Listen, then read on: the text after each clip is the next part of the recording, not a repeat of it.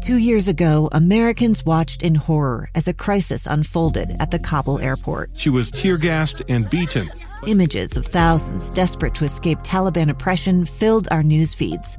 More than 80,000 Afghans made it to America. But the story didn't end there. It was very cold. There was no power, no heat. Who would help our newest neighbors? I'm Andrea Smardon. In Stranger Becomes Neighbor, you'll hear the stories of some remarkable refugees who left their homes and their dreams behind only to start over from zero. Their only possession was three blankets. And you'll meet Americans who stepped up to help them. You want me to come when you deliver your baby. What can one person do in the face of an international disaster decades in the making? That's Stranger Becomes Neighbor. Find us at kslpodcast.com, follow us on Apple Podcasts, or anywhere else you listen. Welcome to Live Mic. I am Lee Lonsberry.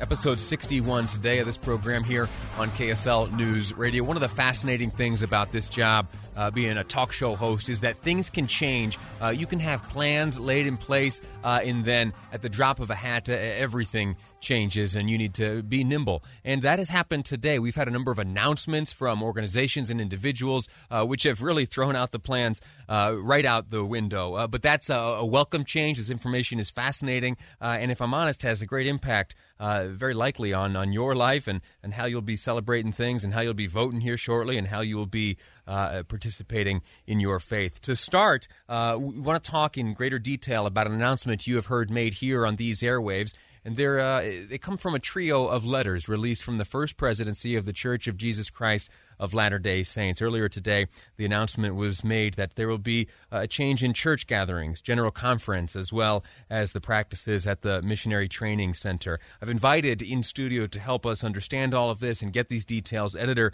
of the Deseret News, Doug Wilks. Uh, first, sir, let me just say thank you for joining us. Big admirer of yours. Uh, you're always in the middle of everything, and uh, on this issue in particular, I'm grateful to have your expertise and insight. Uh, so, could we start? What's going on? What are these changes?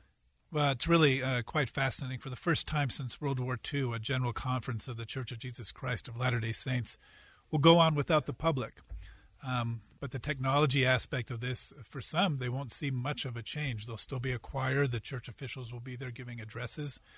And for the millions who tune in via the internet or broadcast or the radio, KSL, um, it will appear to be about the same. But there won't be an audience. Uh, downtown Salt Lake City will not be swimming in people. That will be a big change, and of course, that will have an economic impact. Um, but it's uh, it's to try and be good global citizens. The church is trying to step forward and do its part uh, because it has a big footprint around the world.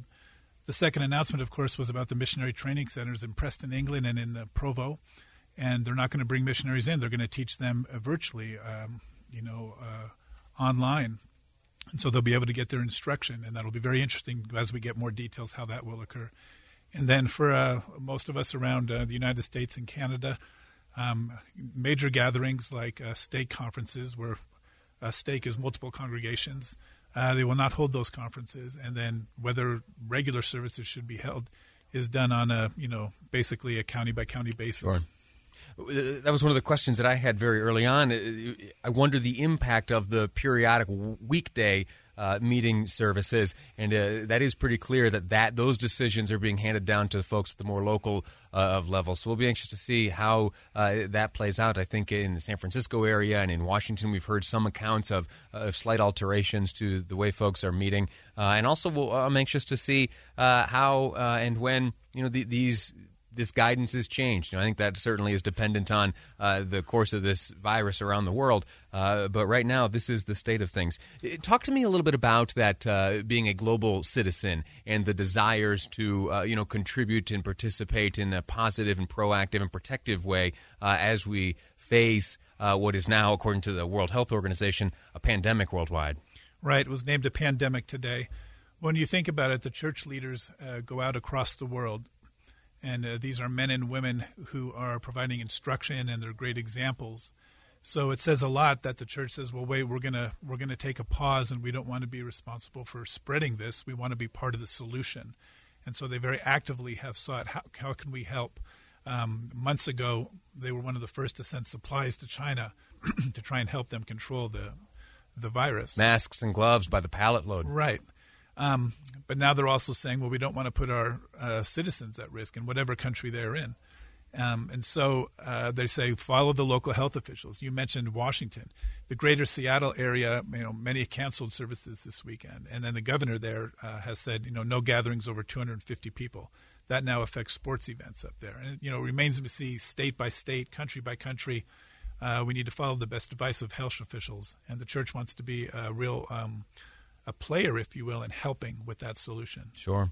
Uh, in the in the educational sphere, distance learning or uh, online learning has been a practice for you know years and years and years now. Uh, that technology is pretty refined and pretty honed, and now it will be used for those missionaries who were destined for the Provo Missionary Training Center and also the Preston England Missionary Training Center. What, what will the experience of these missionaries be like? Do you, do, you do we yet know?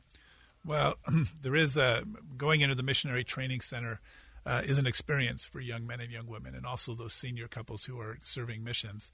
Um, there's a sociality to it. There's a collective. Um, they work very, very hard to study languages, uh, to study the gospel of Jesus Christ, to say how can we uh, interact with people. So some of that socialization will wait till they get into the mission field, but the actual learning, the virtual learning, this generation of missionaries, of student they're used to that. Sure. They're used to their phone and any device they're using on. When I was younger, I did. Uh, I was in the um, missionary training center myself. I'm a member of the faith. Um, and it was far different. And I think I would be totally lost. What did you guys do with your iPads back then? Yeah, our iPads. um, I had plenty of pencils, plenty of pens. we were we were good to go. Well, I'm sure you had the discussions down. Uh, uh, we're speaking with Doug Wilks, editor of the Deseret News. We got to take a break right now, but when we come back, uh, you let me know in that prior commercial break that you have a, a personal connection. You have some family members in the mission field in the middle of one of these areas so hardly affected by uh, this coronavirus. If you don't mind, hang out with me uh, and tell us, share with the audience next uh, this experience and connection of yours. Uh, that's coming up on Live Mic. I'm Lee Lonsberry, and this is KSL News Radio.